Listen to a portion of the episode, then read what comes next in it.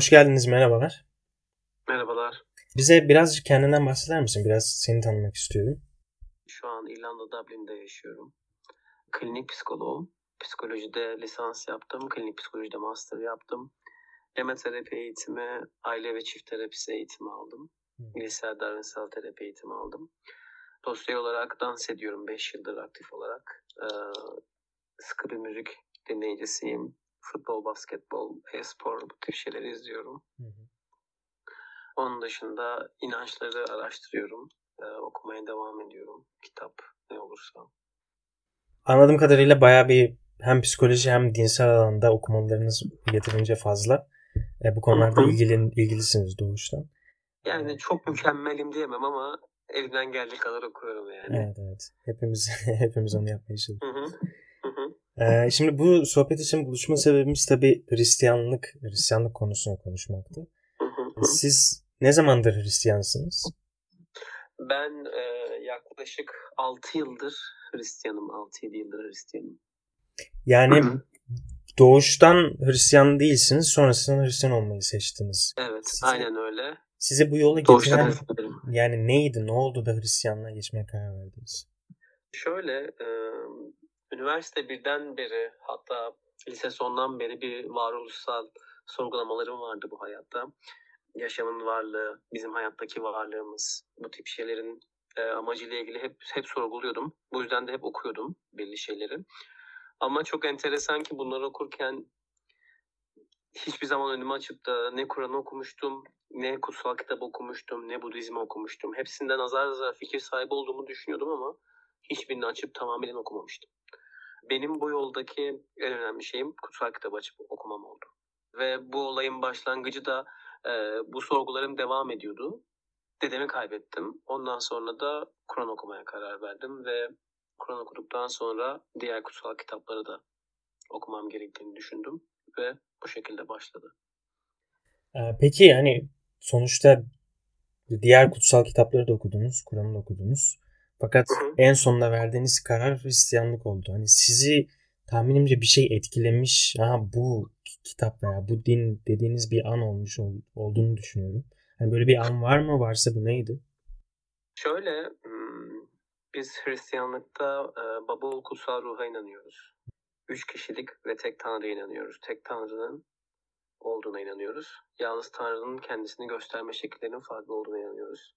Kutsal ruhu hissetmek, kutsal ruhun yüceliğini almak, Tanrı'dan bu armağanı almak bizler için çok önemli bir lütuf. O lütufu aldığınız zaman eğer soruyorsanız işte bu dediğim an o anda. Gerçekten tarif edilmeyecek bir şekilde güzel ve huzurlu hissetmek diyebilirim bunu kısa bir şekilde ama bundan daha fazlası. Yani bu çok e, matematiksel bir durum değil aslında. Birazcık hisle ve inançla alakalı olduğu için hmm, e, tam böyle bir spesifik örnek veremiyorum. Ha, anlıyorum. Daha çok ruhani bir tarafınızın o tarafla birleştiğini evet. hissettiniz diyorsunuz. Evet, evet. Anlıyorum. Peki Hristiyanlığı hiç duymamış birine nasıl anlatırdınız?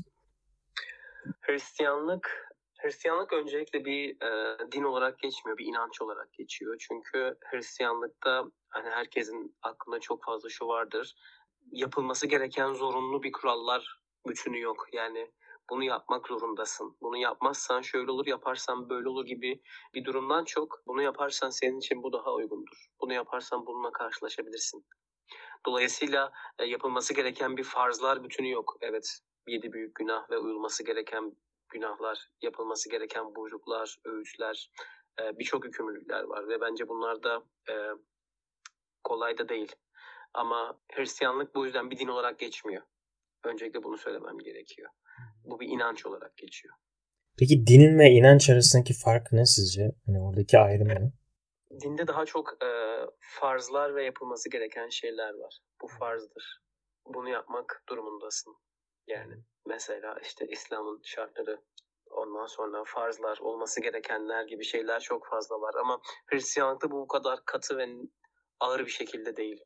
Yani nasıl söylesem bu farzlar bu farzlar daha çok İsa Mesih'in bahsettiği şekilde. Kesin olan şeyler var, bütün olan şeyler var ama e, Tanrı'nın bize buyrukları bu kadar yapmazsan şöyle olursun gibi şeyler değil. Yani yapmadığınızda peki bir sonucu oluyor mu? Nasıl bir şeyle karşılaşıyorsunuz? Yani ya tabii bunu insan e, zihni olarak az çok sorgulayıp bunu yapmadığımda Tanrı benim için iyiliği istiyor. Tanrı benim bunu yapmamı istiyor. Benden bunu buyuruyor. Yapmazsam e, sonucunu ben görürüm. Ben çekerim yani. Evet. Bu, bu şekilde söyleyebilirim. Diğer dinlerdeki gibi bir cezalandırma sistemi var ama değil mi Hristiyanlıkta? Cennet, cehennem tarzında. Şöyle Hristiyanlıkta tabii ki bu durum benim dediğim tamamen yüzde yüz geçerli bir durum değil. Bu durum hala hani Hristiyanlar arasında tartışılan bir konu. Çeşitli mezhepler var. Her mezhebin düşüncesi bu konuda farklı. Hı hı. Ama cennet ve cehennem diye bir şey var. Ama İncil'de en çok bizim duyduğumuz laf sevgi. En çok geçen kelime sevgidir.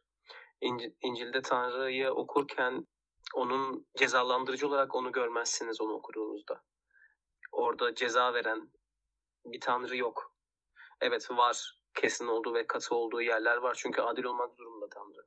Ama cezalandırıcı bir şekilde değil Tanrı orada çok fazla. Birazcık daha sevgi ve bağışlayıcı tarafı ön planda diyorsun. Evet. Ee, yani sırf Hristiyansınız diye yine cennete gideceğiniz bir durumdan ziyade yine bir adil bir sistem var yine de değil mi? Evet tabii ki yani Tanrı ya bu, bu çok aslında çok tartışılan bir konu dediğim gibi. Yani bu kimse Tanrı'nın kararını bilemez ve Tanrı insanın yüreğine göre verecek. Yani çünkü Tanrı kişiyi yarattıysa o Tanrı'yı o yargılı, yargılayacak sonuç olarak.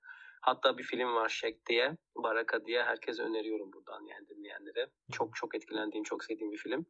Yani orada in, biz kendi e, insani zihnimizle Tanrı'nın yargı kürsüsünü çözemeyiz. Yani bunu çözmek çok çok çok zor bir şey. Ama insanlar tabii bu konu hakkında yine fikir yürütüyor. Kimi mezhepler Hristiyan olmayanların cehenneme gideceğini söylüyor. Kimi mezhepler Tanrı'nın herkes yüreğine göre vereceğini söylüyor. Bu konu hakkında Hristiyanlık net bir şekilde şunu söyleye diye ne yazık ki bir şey söyleyemem. Çünkü diğer Hristiyanlara e, adaletsiz davranmış olurum. Anlıyorum. E, peki tekrardan biraz baştaki kısmı biraz dönmek istiyorum. Sizce neyi Hristiyanlık, Hristiyanlığı neyi doğru inanç yapıyor veya insanlar neden bu inancı yani seçmeli mi veya sizce neden seçmeli? Şöyle, e, Hristiyanlık öncelikle bir şeyi seçme meselemiz bu kişiden kişiye göre değişiyor mesela. E, inanç meselesi çünkü çok farklı bir mesele. Kimi insan suya inanıyor ve bu suya inanmak için hiçbir sebebe ihtiyaç duymuyor. Ben Hristiyan olurken 2 yıllık, 3 yıllık bir araştırma içinden sonra Hristiyan olmaya karar verdim. Çünkü ben kendim çok fazla mantıksal e, kanıt aradım. Yani kitabın doğruluğu olsun, kanonların doğrulaştırılması olsun birçok kanıt aradım. Ama aslında inanç meselesinde bu kanıtlar bazen bir yerde durabiliyor. Çünkü sonuç olarak ruh dediğimiz şeyi tamamen gözle görüp test edemiyoruz ve bilimsel verilere dayandıramıyoruz. Benim benim düşüncelerim dolayısıyla bana öz, özel olacak. Benim gördüğüm bir şekilde ben bunun gerçek olduğunu ve gerçeklik olduğunu bildiğim için Hristiyanım gerçek olduğunu bilmek benim için Hristiyanlığın doğru olduğu anlamına geldi. Bu benim e, hoşuma gitmeyebilir, hoşuma gidebilir ama gerçek olan bu olduğu için Hristiyanlık benim için doğruydu. E, peki sormak istediğim bir şey var. Benim kendi bakış açımdan genel inanç ve bir şeyleri bilmek arasında şöyle bir fark benim zihnimde var. Şimdi insanların çoğu bu din e, muhabbetinde şöyle bir argüman getiriyorlar işte hani atıyorum en basitinden Tanrı göremiyoruz. Tanrı nerede vesaire işte ya da kanıt kısmı. Fakat zaten yarın kafasını Tanrı buradan çıkartıp insanları işte şak ben buradayım deseydi o zaman inanç dediğimiz bir kavram olmayacaktı. O zaman herkes biliyor olacaktı ve bir fark olmayacaktı zaten. Bence inanç dediğimiz kısım burada bir kanıt yokken bir şeyi sizin en başına dediğiniz yüreğimde hissetmek, bir şey hissetmekten gelen bir kısım. Yani bir kanıt olmadan bir şeye inanmak onu inanç yapıyor diye düşünüyorum. Yani buradaki ben, ben ayrımı bu şekilde çiziyorum açıkçası. Hı hı. Ee, çok çok haklısınız. Ee, size konu hakkında bir ayet okumak istiyorum. Aynı şekilde Tanrı bize çünkü bir özgür irade veriyor. Bizim kendi irademiz var ve kendimiz seçmemiz gereken şeyler var. Aslında burada sanki tekrar varoluşsal meseleye tekrar geri dönebiliyoruz yani biz bunu düşünüp bunu kendimiz seçmemizi sanki Tanrı istiyor. Çünkü Tanrı tekrar kendisini gelip gösterdiği zaman burada bizim bir seçim hakkımız olmuyor. Burada İsa'nın Yuhanna 20 24 30 arası bir ayet okuyacağım size. Burada 12 havarilerden bir tanesi e, İsa'ya soru soruyor. Ayeti okuyayım çok daha açıklayıcı olur. 12'lerden biri ikiz diye anılan Thomas İsa geldiğinde onlarla birlikte değildi. Öbür öğrenciler ona biz Rabbi gördük dediler. Thomas ise onun ellerinde çivilerin izini görmedikçe, çivilerin izine parmağımla dokunmadıkça, elini böğrüme sokmadıkça inanmam dedi. Sekiz gün sonra İsa öğrencileriyle yine evdeydi. Thomas onlarla birlikteydi. Kapılar kapalıyken İsa gelip oralarında durdu. Size esenlik olsun dedi. Sonra Thomas'a parmağını uzat dedi. Ellerime bak, elini uzat böğrüme koy, imansız olma imanlı ol. Thomas onu Rabbim ve Tanrım diye yanıtladı. İsa beni gördüğün için mi iman ettin? Görmeden iman edenlere ne mutlu dedi. İsa öğrencilerin önünde bu kitapta yazılı olmayan başka birçok daha üstü belirti gerçekleştirdi. Yani burada e, ben tabii ki kutsal kitabı müthiş yorumlayan bir insan değilim ama hepimiz gibi Thomas da şüpheci Thomas da İsa'ya şüphe ediyor Tanrı'dan. O an görmesine rağmen şüphe ediyor ve yaralarına dokunmak istiyor ve İsa tamam dokun dedikten sonra sadece şöyle bir şey söylüyor. Görmeden iman edenlere ne mutlu. Çok e, etkileyici bir kısım olmuş. Hı hı. Şöyle bir soru sormak istiyorum. Diğer dinlerdeki Tanrı ile sence Hristiyanlıktaki Tanrı aynı mı yoksa farklı mı? Şöyle aslında diğer dinlerin tamamen ne kastettiğine bağlı ama çok farklı. Ben birçok insanla konuşuyorum, sohbet ediyorum inançlar hakkında. E, kimi insanlar çok benzetiyor ben anlatınca ama benim en çok benzetmediğim bir nokta var ki diğer dinler İsa Mesih'in Tanrı olduğuna, Tanrı oğlu olduğuna, kutsal ruhun Tanrı olduğuna yani Tanrı'nın diğer iki kişiliğinin tanrısallığına inanmıyorlar. Biz Tanrı'yı üç kişi ve üç kişilikte tek bir Tanrı olarak görebiliyoruz. En büyük fark bu diyebilirim. Yani aynı Tanrı değil. Kişilik olarak çünkü daha farklı. Yani tek bir Tanrı üç kişiye dağılmış veya üç kişi rolünde mi yoksa üç tane farklı Tanrı mı? Şöyle. Tek bir Tanrı üç kişilikte bize kendisini gösterebiliyor. Bu durumu şöyle açıklayabilirim. Güneş var mesela. Güneşin bir kendisi var yukarı baktığınızda işte güneşin kendisi bir hacmi olduğunu bildiğimiz var. Bir de güneşin ışığı var. Bir de güneşin ısısı var. Bizim güneşin ısısı dediğimiz içinde his, içimizde hissettiğimiz sürekli ısı dediğimiz bize hoş gelen şey kutsal ruh. Bakıp gördüğümüz işte ışık bu dediğimiz ve dünyaya gelip beden alan İsa Mesih'in kendisi ve güneşin kendisi diye adlandırdığımız da Baba Tanrı. Baba oğul kutsal ruhu böyle adlandırabilirim. Yalnız çok çok uzun bir hani kabul edilmesi ve anlaması, sorgulaması gereken e, çok uzun bir konu olduğu için en kısa bir şekilde böyle örneklendirebilirim. Bilmiyorum. Yine de yani daha önce böyle bir örneklendirme duymamıştım. İlginç ben bunun üzerine düşüneceğim kesinlikle. Hı? İyi bir Hristiyan nasıl tanımlarsın? İyi bir Hristiyan nasıl tanımlarım? İyi bir Hristiyan İsa Mesih'in öğütlerine uyan e, kişidir. Yani beni duyan, beni işten, e, benim öğütlerimi yerine getiren kişi iyidir diye söylüyor İsa Mesih. Bunu tamamen e, İncil'den bakarak söyleyebilirim. Bu durumda benim de pek dediğimin bir önemi yok ama ben İsa Mesih'in buyruklarını yerine getirebiliyorsam o kişiye iyi derim. Burada ben şöyle bir ayrım fark ediyorum. Hani Müslümanlıkta olan örneğin e, öncelikle hani biz de deriz ki yani Allah'ın dediklerini yerine getiren daha sonrasında da hani sünnet kavramı hani ikinci sıradadır birazcık daha. Fakat ben sana sorduğumda önceliği Hazreti İsa'nın dediklerini koydum. Yani buradaki fark nasıl bir fark yani? Demek ki sorduğum soruyu anladın mi? Evet, e, sorduğun soruyu anladım sanırım. E, şöyle söyleyeceğim. Hazreti İsa'yı Tanrı oğlu olarak gördüğümüz için onun söylediği sözler Tanrı'nın söylediği sözlerle aynı olduğu için İsa'nın buyruklarını yerine getirmekten bahsediyorum. E, çünkü eğer üçlü birliği anlayabilirsek, üçlü birliği kavrayabilirsek İsa'nın kutsal ruhun ve babanın söylediği sözler tamamen aynı. Hmm, anladım anladım. Evet. Üçü zaten bir parça toplandığı için her birinin sözü aynı seviyede oluyor doğru mu? Evet. Evet. Yani aynı şekilde eğer şu da sizin için mi geçerli olur? Kutsal ruh ne diyorsa onu yapmak. Baba Tanrı ne diyorsa onu yapmak. İsa ne diyorsa onu yapmak. Zaten Dolayısıyla evet aynı şey. Anladım. Ee, peki bize biraz Hazreti İsa hakkındaki düşüncelerin ve hislerini paylaşabilir misin? Ya tabii benim için çok e, çok özel hani e, mükemmel. Ben bu, bu buna programlar sığmaz. Ne kadar sevdiğimi nasıl tarif edeceğim bilmiyorum aslında ama e, şöyle İsa Mesih İsa Mesih Hazreti Meryem'den dünyaya geliyor ve Adem soyu taşımıyor. Biz Hristiyan olarak şuna inanıyoruz. Çünkü biz günahkar soyluyuz. Biz hepimiz Adem soyundan geliyoruz ama İsa Adem'den gelmiyor. Dolayısıyla İsa'nın kanında Adem'in işlediği günahın kanı yok. Hmm. Ee, bu, bunu çok kısa özet geçmek durumundayım. Çünkü aslında çok uzun bir konu. Saatlerce sohbet edeceğimiz bir konu ama İsa Mesih günahkar değil. Ve yalnızca günahkar olmayan bir insanın bizi bağışlayabildiğine inanıyoruz. Çünkü günahkar olan insan ben kendim kendimi çağırmaya gelsem ben kendim Tanrı beni çağırmaya gelse kendi günahlarımı bağışlayamam ama günahsız bir kuzu bizim için çağırmaya gelirse ancak o bizi bağışlayabilir. Ancak bizim kurtarıcımız günahsız olan bir kuzu olabilir. Yani burada kurban meselesine giriyor. Ee, kurban kesme başka inançlarda da var. Ee, akıtılan kanın temiz ve saf olması gerekiyor. Ya birazcık daha sembolik bir anlatım yani.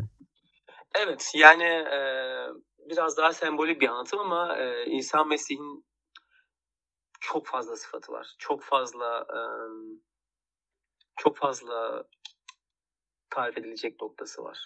Yani onun hangi bir tanesinden ele, al, ele alabilirim bilmiyorum. Ama bir insan olarak şu çok e, güzel bir şey. İsa Mesih fiziksel olarak yüzde yüz insandı. Ama ruhsal olarak tamamen Tanrı'ydı.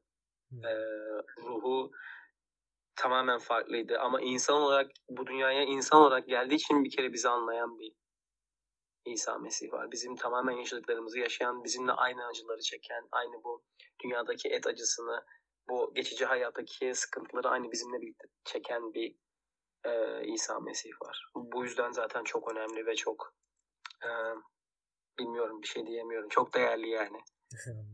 Buna, nasıl değersiz, buna nasıl kötü bir şey diyebilirim ki yani.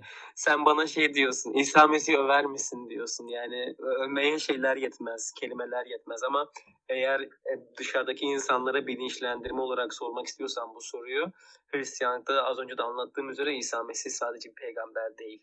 Hazreti İsa'dan hani bahsedilirken hep Hazreti İsa günahlarımız için öldü. Hazreti İsa günahlarımız için kendini feda etti kullanılıyor. Hı hı. Bu kısmı bize biraz açıklayabilir misin? Bence bu kısım çoğu insanın bilmediği bir kısım.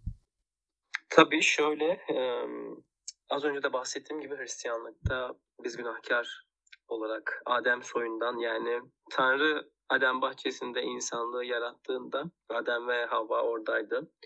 Bunu e, kutsal kitapta yani Yahudilerin de inandığı kitap aslında kutsal kitabın eski ahit bölümüne Yahudiler de inanıyor ama onlar yeni ahite inanmıyor. Hristiyanlıkla birlikte İncil ve Yeni Ahit kısmı geliyor. Biz hepsine tutar olarak inanıyoruz.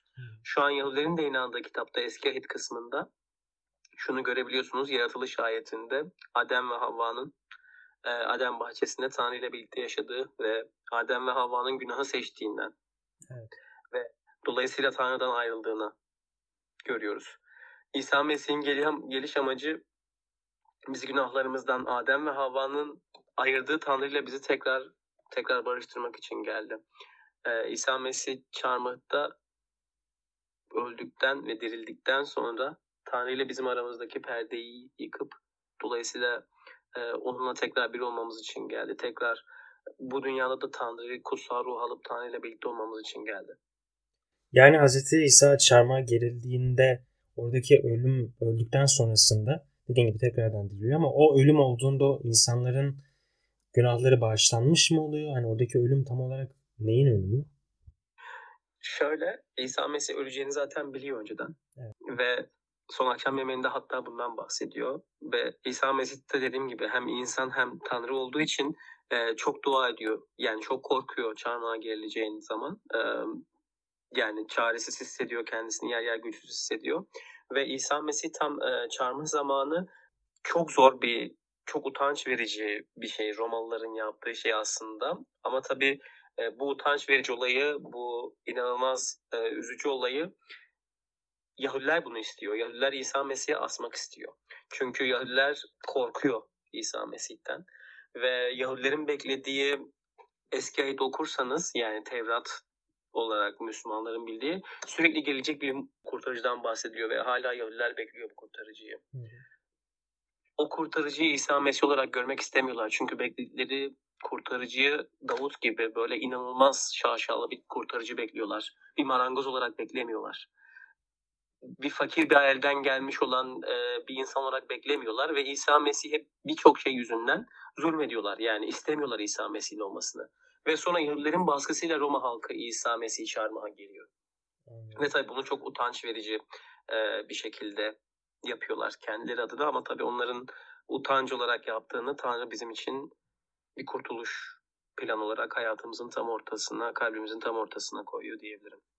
Bilmiyorum çok açıklayıcı oldu mu? Aslında karışık. Yani dediğim gibi çok e, bazen anlaması çok kolay olmayabiliyor. Evet. Yanlış olduğum yerler de olabilir ama e, burada aslında beni dinleyen herkese ve ve benim de daha fazla yapmam gereken şey kitabın kendisinden öğrenmek her zaman en doğrusu.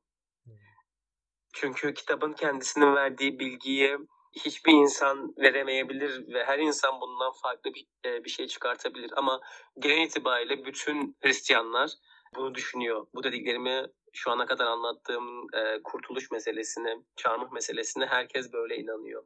Ama daha detay şeyler için ben tabii ki kendi anlattığımı size anlatıyorum. Kendi anladığımı anlatıyorum. Yani bu durumda aslında haç sembolü bir kurtuluşun sembolü diyebilir miyiz?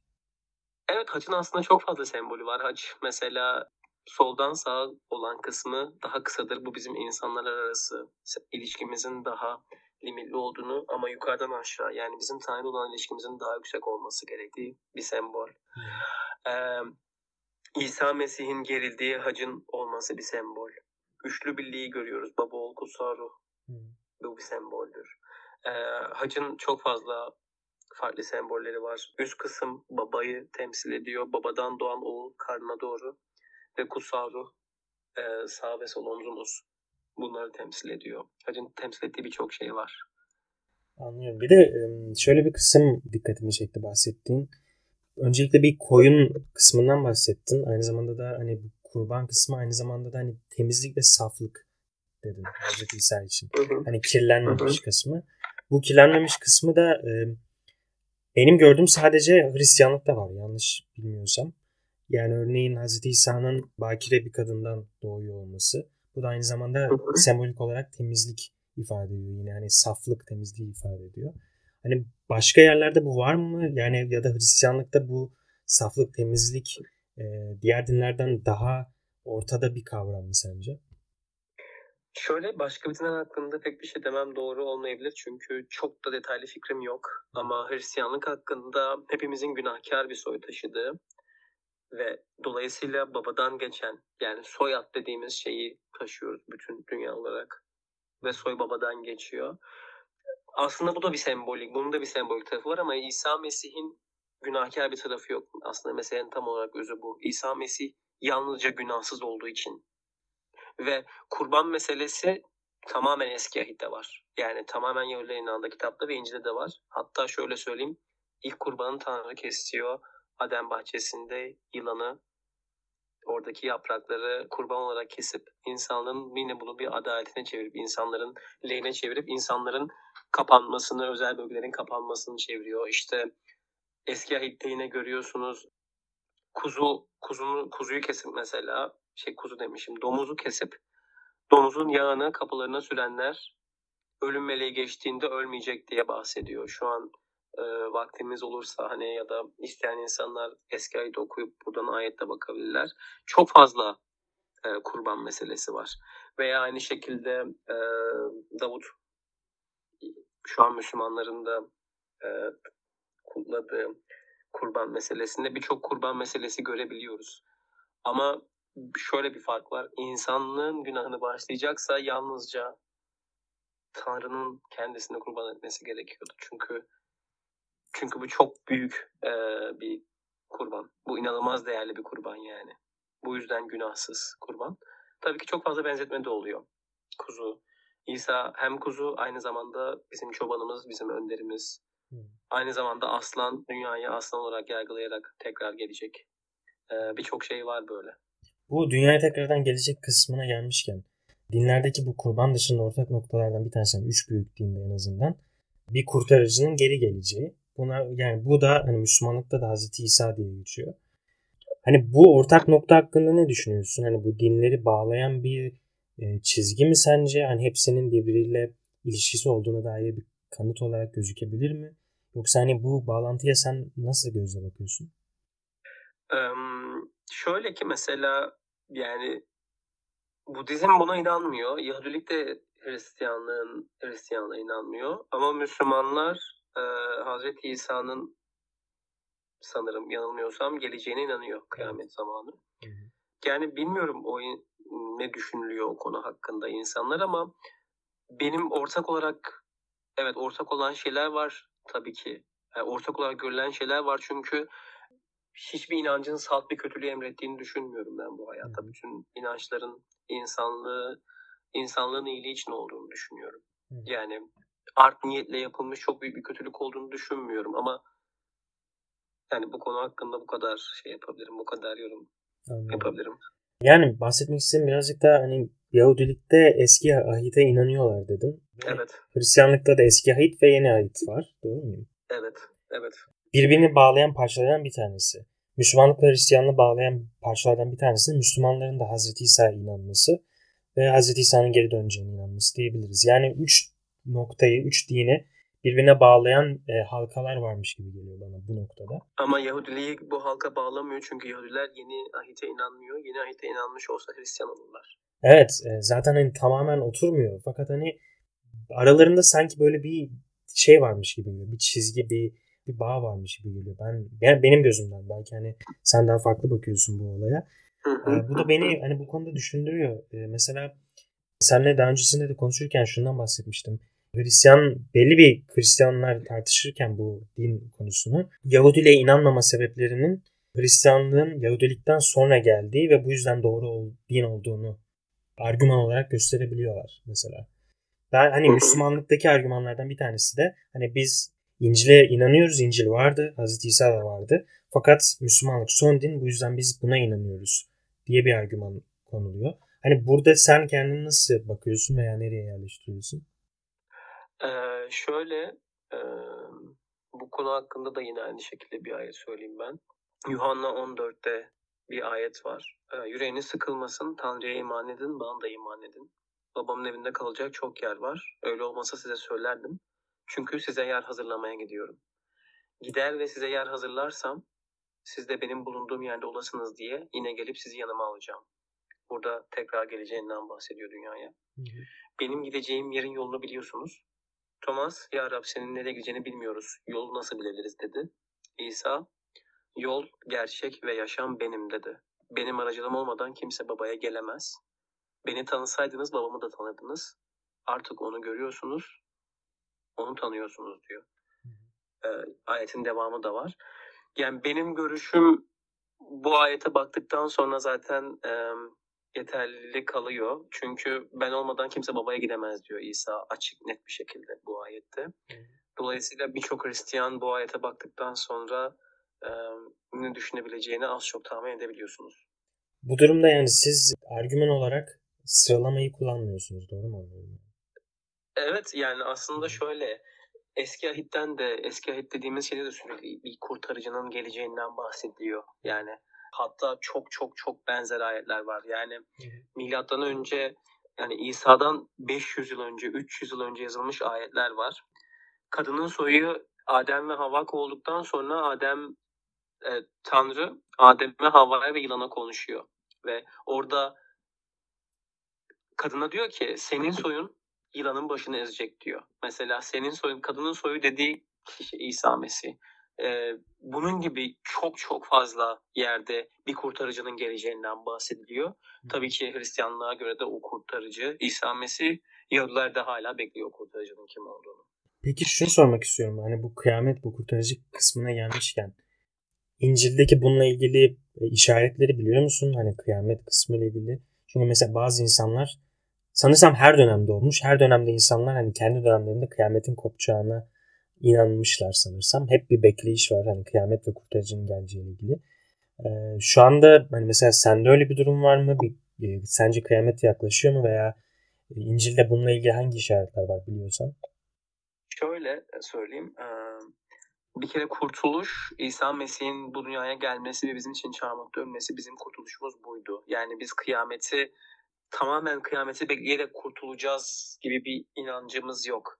Ee, biz zaten İsa Mesih çarmıha girilip ölümden üç gün sonra dirildikten sonra biz kendi kurtuluşumuzu aldık. Çünkü İsa Mesih bunu bizim için yaptı. Biz buna inanıyoruz. Bu imanla yaşıyoruz. Kıyamet meselesine gelecek olursam da e, Paulus İncil'de şunlardan bahsediyor. Diyor ki e, kıyametin e, hani o günün gelmesini bekliyoruz, inliyoruz gibi bahsediyor. Yani şöyle bir durum var çünkü e, bu dünyada çektiğimiz belli acılar var. Yani insan olarak düşündüğümüz kendi çok Tanrı kadar çok boyutlu değiliz. Ve e, yememiz gerekiyor, uyumamız gerekiyor, yakınımızı kaybediyoruz, travmalar yaşıyoruz, e, belli acıların içinde batıyoruz. Ne bileyim deprem oluyor mesela, ülkede kötü durumlar oluyor. Bizim insan olarak bu dünyada çektiğimiz aslında bir acı var. Ve e, bazı Hristiyanlar bu acı bitsin diye kıyameti bekliyor. Bazı insanlar da nasılsa kıyamet gelecek o zaman geldiğimizde göreceğiz gibi olarak bekliyor. Ben kendi açımdan yani alametler şunlar diye detaylı şekilde alametleri bilmiyorum ama İncil'de var. Neler olacağı hakkında yazılar var. Ama ben kendi açımdan onları detaylı bir şekilde bilmiyorum. Yani aslında bir nevi kıyamet Hristiyanlar için büyük bir kavuşma anında değil mi? Yani sonuçta inandığınız ve çok sevdiğiniz Hazreti İsa'nın geri dönüşü. Evet, e, gelip e, az önce okuduğum gibi yani e, benim gider ve size yer hazırlarsam siz de benim bulunduğum yerde olasınız diye sizi gelip yanıma alacağım diyor. Yani Tanrı'nın sağında oturup bizi tekrar Tanrı'nın sağına gelecek İsa Mesih.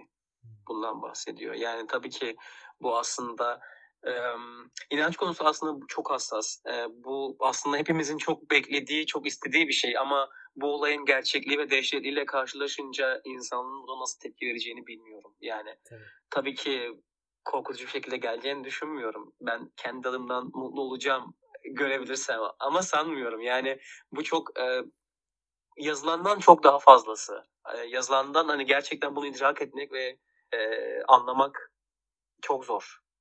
Benim görüşüm böyle. Anlıyorum. Peki sen günlük hayatında Hristiyanlığı nasıl uyguluyorsun? Veya çevrendeki e, Hristiyanlarla bu din konusu nasıl konuşuluyor? E, nasıl bir bakış açınız var? Hani günlük hayatından bize bir örnek verebilir misin hocam? Tabii şöyle, e, şu an e, İrlanda'dayım. Burada da e, protestan kiliseleri, ortodoks kiliseleri, katolik kiliseleri var.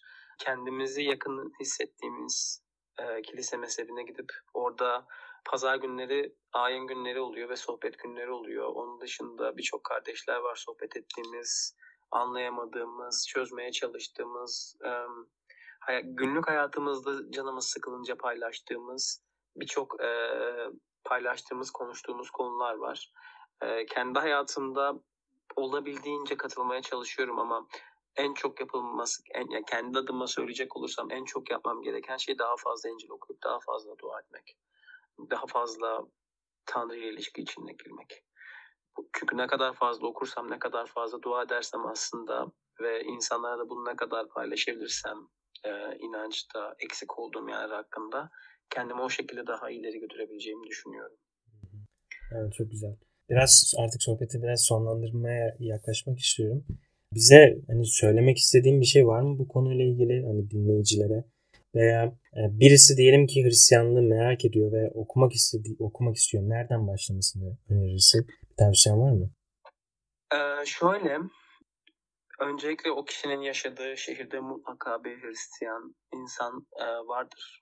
Ama o insanlara da kontağa geçebilirler veya kendileri istiyorsa kutsal kitabı satın alabilirler. Kutsal kitaptan e, okuyabilirler. Kutsal kitabın yeni ahit kısmı yani İncil kısmı e, hani eğer okuma okumakta tembel değillerse hepsini oku, okuyabilirler ama yeni ahit kısmı çok e, daha net bir şekilde İsa'nın sözleri orada çok daha vurgulayıcı ve açık bir şekildedir. Yani e, İsa'nın buyrukları vardır mesela. E, hani konuşmuştuk aslında yayın öncesinde biraz. Hristiyanlıkta günah, Hristiyanlıkta şu net bir şekilde yapılmaz, şu net bir şekilde yapılır konusu. Mesela İsa Mesih'in çok net bir buyruğu var. Mesela ondan bahsedeyim size. E, ayet bu. Luka 6 27-28'de de geçiyor. Matta 5'te 43. E, komşunu seveceksin. Düşmandan nefret edeceksin dediğini duydunuz. Ama ben size diyorum ki düşmanlarınızı sevin. Size zulmedenler için dua edin. Mesela net bir şekilde böyle bir buyruğu var. Şimdi e, az çok anlatabildim mi Hristiyanlıktaki mesela farz meselesi biraz daha farklı Müslümanlığa göre. Yani böyle bir buyruk var. Ve benim buyruklarımı yerine getirirseniz siz burada olacaksınız diyor. Benim buyruklarımı dinleyin diyor İsa Mesih açık bir şekilde. Ve şimdi de ayette diyor ki düşmanlarınızı sevin, size zulmedenler için dua edin. Burada gerçekten çok e, ayrılıyor benim gördüğüm. Yani bu çok bilmiyorum sen ne düşünüyorsun bu konu hakkında? Yani bence e, dediğim gibi zaten dini uygulayan insanlardan ziyade dinin özüne her insanın inip bakması gerekiyor. E, şu an maalesef her, her dine karşı bence bir tabu var. Sadece Müslümanlığa karşı da değil. Bu yüzden hani dediğim gibi dinin özüne inmek gerekli ve ben de genelde özüne indiğimizde çoğu dinin kalbinde sevgi bulacağımıza inanıyorum. Ee, ve evet hani İncil'deki bariz ayetlerden bir tanesi de benim bildiğim hani size tokat atan birine diğer yanağınızı çevirin mesela. Bu da ilginç. Hani çok fazla yorumu olan ayetlerden bir tanesi. Fakat mesela senin verdiğin örneğe değinirken de şunu düşünüyorum ben. Yani Müslüman ve bir şeyleri farkında olan insan da veya Hristiyan da veya herhangi bir dine sahip olmasın. Düşmanına karşı hani tabii gereken hareketler hani kurbanmış gibi yatıp beklemek hiçbir zaman mantıklı değil psikolojik olarak da. Ama eninde sonunda e, karşı taraf için hani iyi niyet yollamak, hani karşı taraf ne yaptığını bilmiyor psikolojisi olması hani kalbinde sınırsız bir sevgi olduğu manasına geliyor diye düşünüyorum. Hani bu kolay bir şey değil sonuçta kimse hani düşmanına hani dua edeceksin, düşmanını seveceksin. Hani bu aslında çok ciddi bir egonu kenara bıraktırma pratiği gerektiriyor. Ki dediğim gibi hani dinlerin her birinin kalbine indiğimizde ben bunu bulabileceğimizi düşünüyorum. Hı hı. Ee, teşekkür ediyorum yorumun için. yani böyle. Evet evet. Ben çok memnun kaldım açıkçası sohbetten. Biraz hani burada kesmek istiyorum çünkü bence ileride yine sohbetler yapabiliriz. Hani ben de büyük ihtimalle izleyicilerden ve çevreden yeni sorular da gelecektir. Onun dışında e, senin de eğer izleyicilere aktarmak istediğin hani bugün İncil'le ilgili bu konuyu ben seninle tartışmak isterim dersen her zaman davetlisin yani. Aa, çok teşekkür ederim. Yani tabii ki e, hani ben çok soru sorarak başladım. Hı hı. İnsanların içinde e, bu soru sormak varsa elimden gel geleni yapmak isterim yani. Elimden geldiği kadar cevaplamak isterim. Çok bir bilen değilim. Bu mesela bu yapacağım kimi e, kimi kiliseler tarafından hoş karşılanmayacaktır ama ben şu an herhangi bir kiliseye mensup da değilim. Ee, İrlanda'ya gelelim çok uzun bir süre olmadığı için. Ee, insanlara yardımcı olmak elimden geleni yapmaya çalışabilirim ama zaten sorulan birçok sorunun cevabı kutsal kitapta bulacaktır. Bunu merak eden insanlar. Ee, olur da herhangi bir şekilde soru gelirse sen de bana ulaştırabilirsin. O kişilerle sohbet de edebilirim. Yani e, bilmiyorum e, insanların sorgulaması bana göre her şeyi sorgulamak çok güzel. Yani evet. sadece inanç konusunda değil e, bir rengin rengin koyduğunda tartışmalıyız veya bir ağaçta tartışabilmeliyiz. Birbirimizi kırmadan, incitmeden birçok şey konuşabilirsek birçok şey aşabileceğimizi düşünüyorum. Yani e... Evet, kesinlikle katılıyorum. Sen en başında sohbetin başında bir doğruluk kısmında bir sözün vardı. Şu an çok hatırlamıyorum ama sonuçta ikimizin baktığı bakış açıları farklı olması bu bizi neden nefret oluştursun ki? Yani eğer tabii, oturup tabii. kendi bakış açılarımızı düzgünce tartışamıyorsak o zaman büyük bir sıkıntı var bence. Çünkü kesinlikle yani hani birden fazla düşünce hem kendi düşüncene inanırken hem de karşı tarafın düşüncesini alıp tartışıp doğru bulduğun kısımları alıp beğenmediğin kısımları atabilirsin. Yani bu bunu yaparken hani bence çoğu insan burada bir sıkıntı yaşıyor. Birisi kendi düşüncesine karşı bir fikirle geldiği anda genelde böyle bir öfke veya böyle bir düşman algısı oluşuyor. Fakat bu belki de bizi geri tutan şeylerden bir tanesi. Çok çok. Ya çok bir de zaten bu olaya böyle baktığımızda işte düşüncelerimizin bizim için bu kadar dokunulamaz olması aslında ne kadar da o düşüncelere bakmamız gerektiğini göstermiyor mu yani? Yani kesinlikle. Bir şey senin için ne kadar böyle şeyse nasıl diyeyim orada böyle narsistik böyle bir çok kırılgan duruyorsa o şeyi böyle inanılmaz katı bir şekilde savunmak e, çok çok hoş olmuyor. Hele de kırmak, öfke beslemek yani. Bilmiyorum bana çok şey geliyor. Sonuçta geçici bir hayat yani birçok şeyi aslında insanlık ben de kendi hayatımda bu arada yer yer öfkelenebiliyorum ama evet. birçok şeyi bu şekilde e, yapıyoruz. Keşke yapmasa, keşke ben de yapmasam. Önce iğneyi kendime batırayım yani. E, daha daha da açık fikir olabilsem, daha da insanlarla her konu hakkında konuşabilsem ama e, işte elimizden geldiği kadar böyle devam ediyoruz bilmiyorum. evet. Ben podcast'in sonuna gelmişken bir şey söylemek istiyorum. Benim Peki. din ve inanç kısmındaki düşüncelerim yani neye inandığından ziyade hani ne olursa olsun. Çünkü biz şu andaki dinler, din ve inanç kısmı bence e, biraz çoğu insanda sembolik hale gelmiş ki bence Hristiyanlıkta da bunun parçaları var. Müslümanlıkta da, Yahudilikte de, diğerlerinde de. Yani demek istediğim derinliğini yaptığı şeyin derinliğini bilmeden sadece yapmak için yapıyor çoğu insan. Benim gördüğüm ve eleştirdiğim kısımlardan bir tanesi. Bence bundan korkmamak gerekiyor. Biraz inançların derinliğine bakabilmemiz gerektiğini düşünüyorum. Ve bu belki bize daha farklı kapılar açacaktır. Hani bu her şey olabilir. Yani en basitinden ben yakın bir zamanda oruç tutmakla ilgili bir e, sohbet etmiştim. Hani çoğu insan hani oruç tutmanın aslında ve vücudun için, zihnin için ne kadar faydalı bir aktivite olduğunu bilmiyor. Mesela ben Ramazan dışında da haftada bir kere günlük oruç tutup haftada bir gün oruç tutmaya çalışan birisiyim. Çünkü hani bunun vücudum için faydalı olduğunu bilerek yaptığım bir aktivite. Fakat şu anda benim gördüğüm hani bu dinlerin söylediği şeylerin bir derinliği ve güzel bir manası var ve bence hayatımıza güzellik katıyor. Derin düşünmeye itebiliyor belli yerlerde bizi. Yani bilmediğimiz şeyleri öğretebiliyor. Fakat bunu sadece biz bize bir öğretmenin verdiği bir ödevmiş gibi yaparsak derinliğine ve bize olan katkısını anlamadan bence çok şeyi kaçırıyoruz. Ee, ve burada işte sorgulama ve hani bunun derinliğine bakma, inme kısmı hani bizim kendimize, üzerimize düşen bir görev diye düşünüyorum. Şöyle, bu arada oruç Hristiyanlıkta da var. Biliyorsundur belki. Evet oruç tutmak gerçekten çok çok çok faydalı olan yönleri var. Henüz o konuşmanı dinlemedim birçok podcast'ini dememe rağmen. Aslında sorgu meselesinde gerçekten sorgulayarak birçok şeyi de ilerleyebiliyoruz ve e, sadece inanç değil yani bence günlük hayatımızda da ne yaptığımızı bence bazen sorgulamamız gerekiyor. Ya bir saniye ben ne yapıyorum ya böyle Hani uyuyorum, uyanıyorum, şunu yapıyorum, böyle koşturuyorum, şuraya gidiyorum ama hani zaten benim için birçok şeyin çıkış noktası buydu. Herkes sorguluyor ama e, inançtan da öte bence birçok şeyi sorgulamamız gerekmiyor mu? Yani ne yapıyoruz abi biz burada? Yani geldik ama niye geldik? Neyle uğraşıyoruz? Ne uğruna yiyoruz falan gibi. Bilmiyorum ben e, sorgulama aslında sonu gelmeyen mükemmel bir yolculuk yani. Dediğin çok doğru aslında. Yani hiçbir zaman bitmemesi gereken. Evet. Evet evet kesinlikle katılıyorum. Ee, tekrardan ben çok memnun oldum. Umarım e, ben ilerideki güzel sohbetlerimiz olur ileriki zamanlarda. Umarım. Beni çok teşekkür ediyorum ağırladığın için beni. Katıldığın için çok teşekkür ederim. Rica ederim ne demek.